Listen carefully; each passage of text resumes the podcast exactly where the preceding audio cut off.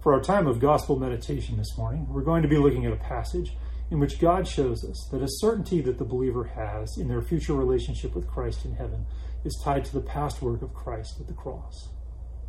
So if you have your Bibles with you, will you turn with me to Ephesians chapter 2? We're going to be looking at verses 4 through 7 together. Chapter 2 begins with a description of the one that God is saving before they are saved.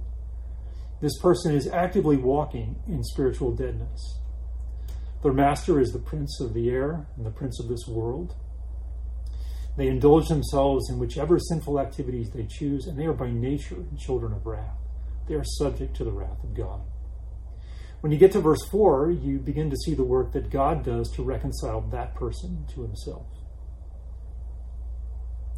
As we read our passage, verses 4 through 7, I'd like you to notice how it is that the believer is in relationship with Christ and how important that proximity to Christ is when God is actually saving them. So let's read verses 4 through 7 together. But God, being rich in mercy, because of his great love with which he loved us, even when we were dead in our transgressions, made us alive together with Christ, and by grace you have been saved and raised us up with him and seated us with him in the heavenly places in Christ Jesus, so that in the ages to come he might show the surpassing riches of his grace in kindness towards us in Christ Jesus. We see in verse 4 that salvation comes about because of the love of God. The agape love of the Father is what compels him to work for the good of the sinner that he will save, even though that sinner is actively rebelling against him. But we begin to see the relationship between Christ and the one that God is saving in verse 5. When God saves a person, he makes that person alive together with Christ. Now, the one that God is saving presently has no spiritual life within them. We see that back in verse 1. Those ones that God is saving were dead in their trespasses and sins. So, in order to have spiritual life, God make, must make that person alive. And when you read verses 4 and 5 together, that's exactly what God does. He makes that person alive.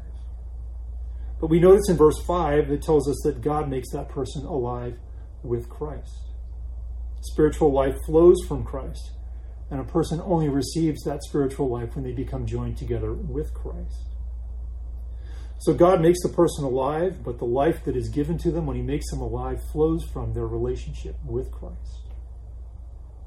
Then, when we move on to verse 6, we see that God shows that He does much more than just give a person new life when He saves them.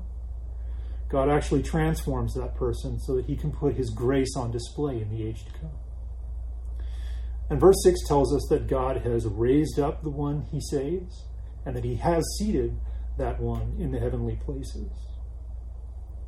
Notice that Paul is speaking here of things that are to come in the future but he's describing them in the past tense. He's describing them as if they've already occurred. What Paul is doing here is he is helping us understand that the reason we can be so confident of the things that are taking place in the future is because of the work that Christ has already performed. Paul is saying, Your place in heaven is every bit as certain as if you were already there. And the reason for that certainty lies in the atoning work of Christ that has already taken place at the cross.